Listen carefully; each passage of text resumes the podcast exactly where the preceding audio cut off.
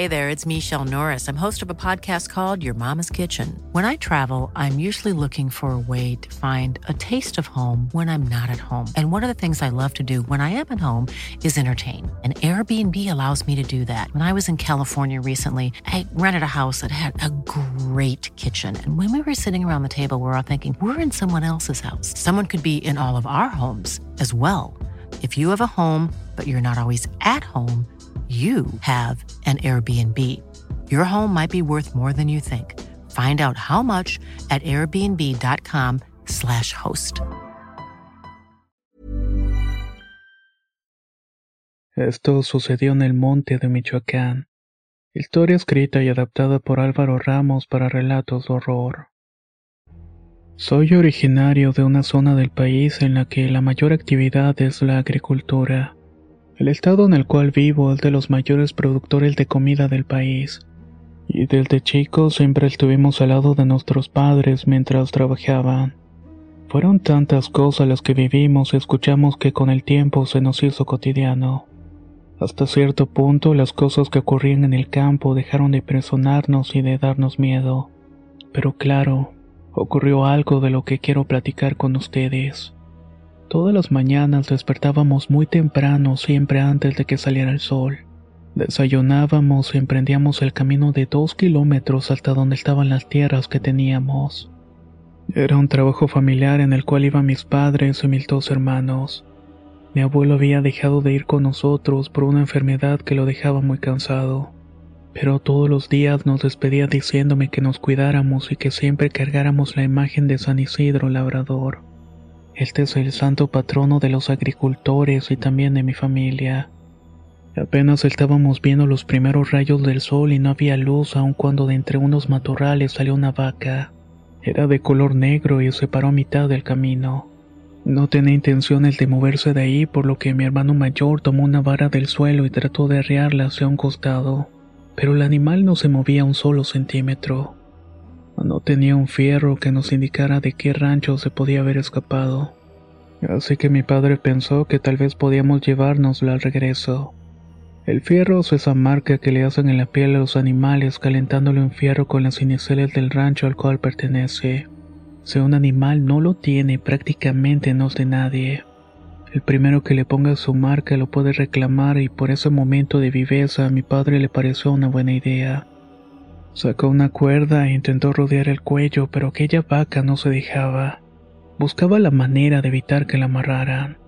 La vaca no cedía ante las maniobras de mi padre y mi hermano. Entre todos rodeamos al animal y gracias a la destreza de la familia pudimos ponerle una amarra y llevarla a un árbol metido en los matorrales. Sabíamos que no muchas personas pasaban por ahí que si el dueño la veía pues se la iba a llevar. Así que tratamos de ocultarla de la vista de las personas. Seguimos nuestro camino hacia las tierras y había mucho que hacer y no podíamos perder más el tiempo. Si no empezábamos a buena hora no terminaríamos antes de que anocheciera. A media mañana mi madre comenzó a sentirse mal y le dolía mucho la cabeza. También sentía malestar en las articulaciones y no había tenido malestares en los últimos días. Esto nos pareció muy extraño. Recuerdo que la acompañé hasta la sombra de un árbol y empezó a decir cosas muy extrañas. Decía que el abuelo estaba en peligro y que las brujas daban vuelta arriba de nosotros. De inmediato puse mi mano en la frente porque creía que tenía fiebre y estaba alucinando. Pero por el contrario, mi madre estaba completamente helada. De un grito llamé a mi papá para que la revisara y si era necesario la llevara con un doctor pero al momento de llegar mi madre había recuperado la cordura. Era como si hubiera estado en un trance, pues no recordaba nada de lo que me había dicho minutos antes. Mi padre apurado volvió al trabajo y yo como el hijo menor me quedé al pendiente de mi mamá. Me decía que estaba bien y quería volver al campo, pero no se lo permití. Obviamente con cuatro manos menos el trabajo se alargó más de lo previsto. Cuando dieron las seis de la tarde y el sol estaba a punto de ocultarse, el miedo comenzó. Primero comenzamos a escuchar ruidos entre los plantíos. Era como si un gran animal o una persona estuviera caminando y agitando las mazorcas. El perro de la familia siempre nos acompañaba y era común que se fuera por horas y regresara antes de que nos fuéramos. pero toda esa tarde estuvo acompañando a mi madre. De hecho, fue por un ladrido que nos dimos cuenta de que alguien nos estaba mirando desde unos árboles cercanos. Fue mi hermano Jordi que se dio cuenta que en una de las ramas había una persona agachada. Tenía al menos un par de horas ahí, pues no vimos a nadie acercarse en los últimos minutos. La persona no podía verse del todo bien ya que la luz cada vez era escasa, pero se notaba su silueta y podía escuchar cómo esa rama se movía cuando él cambiaba de posición. ¿Quién eres? preguntó mi padre de manera seria, pero no tuvo respuesta. Debe ser un ladrón, papá, le contestó uno de mis hermanos. Si no te vas ahorita, no te vas a ir completo, gritó mi padre mientras empuñaba su filoso machete. Aquel hombre bajó por la parte trasera del árbol dando un salto y lo vimos perderse entre la maleza. Justo cuando salió de nuestra vista escuchamos una tétrica y ruidosa carcajada.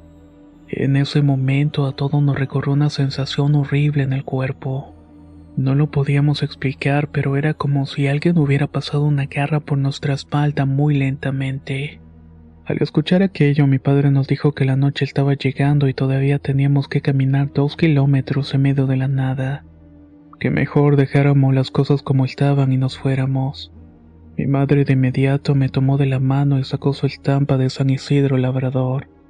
Comenzamos a caminar y yo podía notar que estaba rezando en voz baja con la mirada puesta al frente. Detrás nuestro caminaba mi padre y mis hermanos. Los tres iban con sus machetes en la mano cuando de pronto el perro volvió a ladrar desesperado. Volteamos para todos lados, pero no podíamos ver nada. Creíamos que era aquel ladrón siguiéndonos o intentando atacarnos.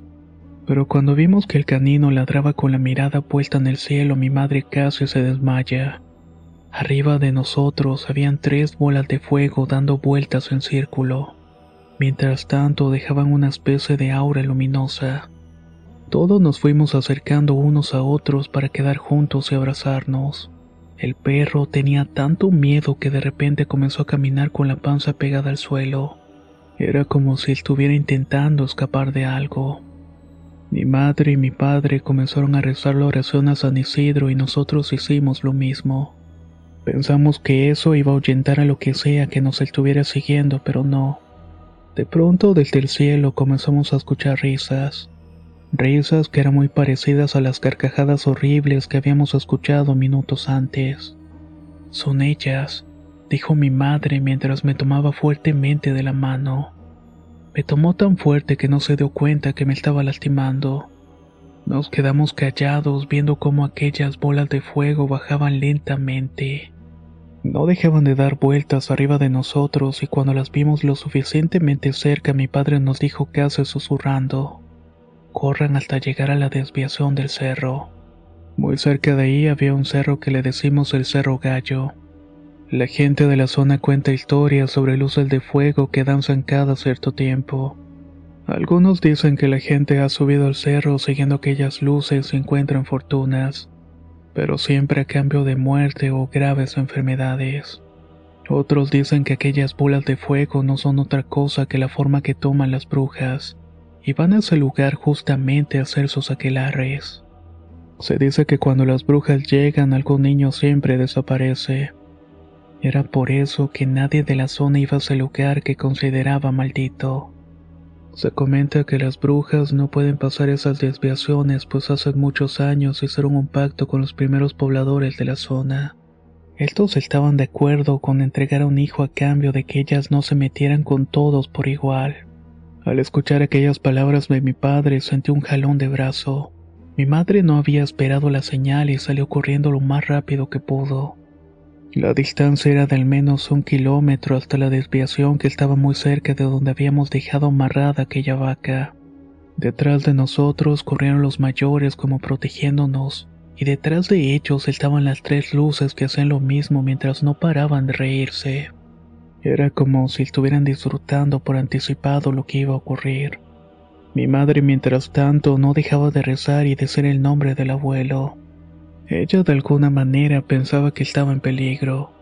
Pudimos ver más cerca aquella desviación y las fuerzas que salieron de la nada nos hicieron correr de una manera brutal.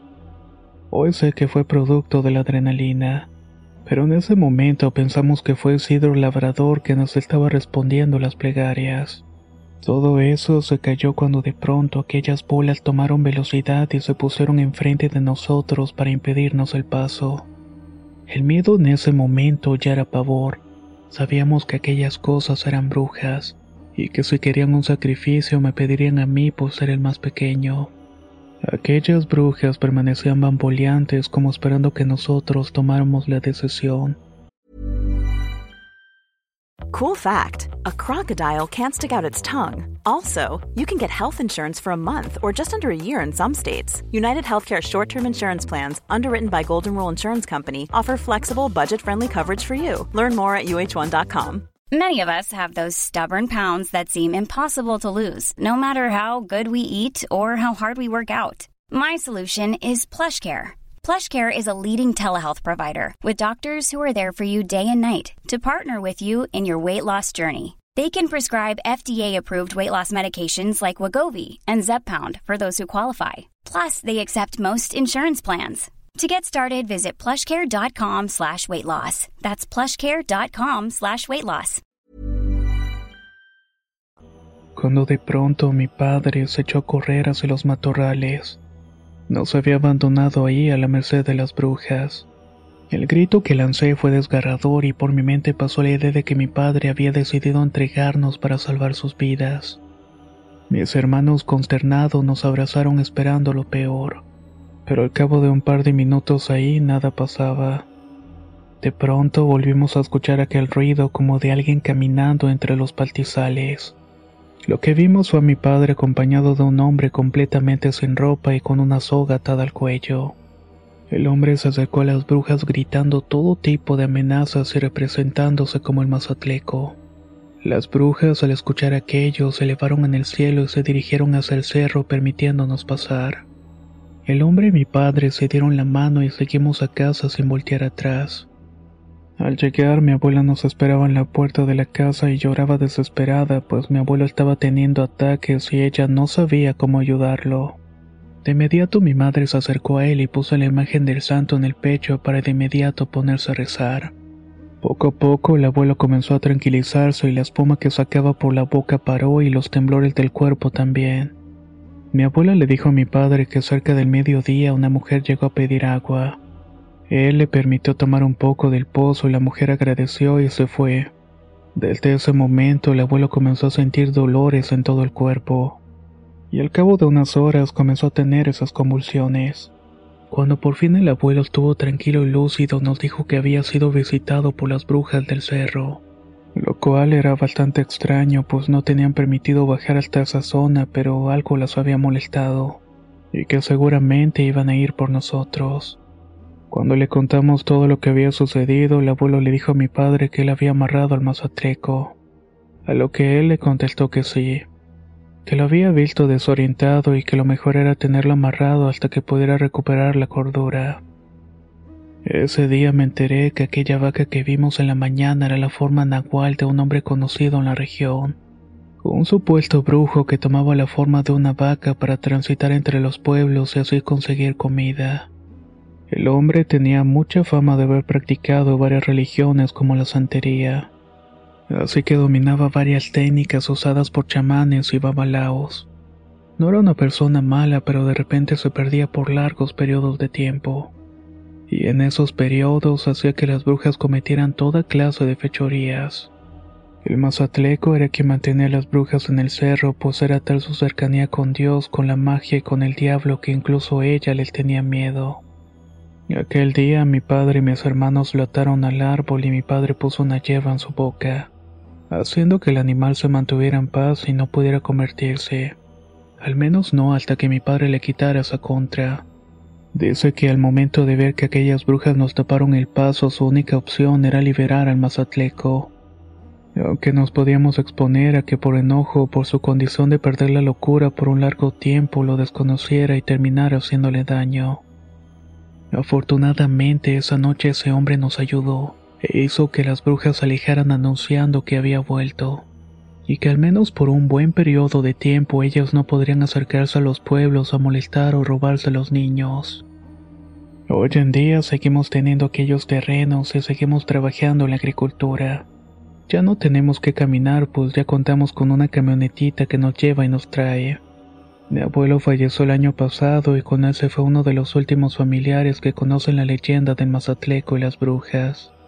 Mucha gente que ahora vive por la zona y que llegó de otras ciudades desconocen la historia y parecen ignorar todo lo que ahí sucede. Pero es una realidad que incluso ellos ya comienzan a contar historias sobre bolas de fuego. Estas se ven danzando por el monte y se acercan a la gente de manera peligrosa. Mi familia ahora está separada pues mis hermanos hicieron familia y cada uno vive en otros lados. Por ahora soy el único hijo que sigue en esta casa y mi padre y mi madre siguen trabajando de sol a sol. Y desde hace algunos meses dicen que ya no se va el Mazatleco entre los pueblos lo cual significa que tal vez las brujas comiencen a acercarse de nuevo a los pueblos en búsqueda de ofrendas, ya sea que éstas sean por las buenas o por las malas.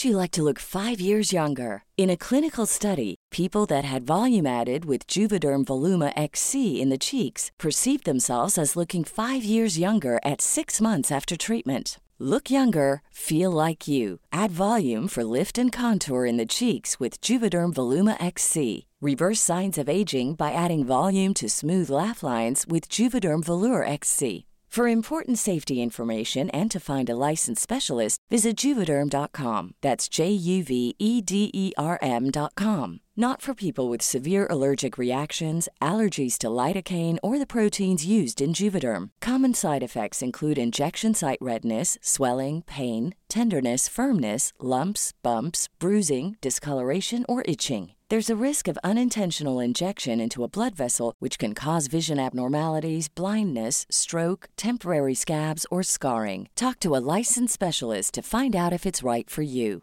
Hey, folks, I'm Mark Marin from the WTF Podcast, and this episode is brought to you by Kleenex Ultra Soft Tissues your ally to help tackle your allergy symptoms this season. I love the change of seasons, but nobody loves pollen and all those other things floating in the air that make you sneeze during this nice weather. Kleenex Ultra Soft tissues are hypoallergenic and allergist approved. So fight back against watery eyes and runny noses without worrying about irritating your skin. For this allergy season, grab Kleenex and face allergies head on.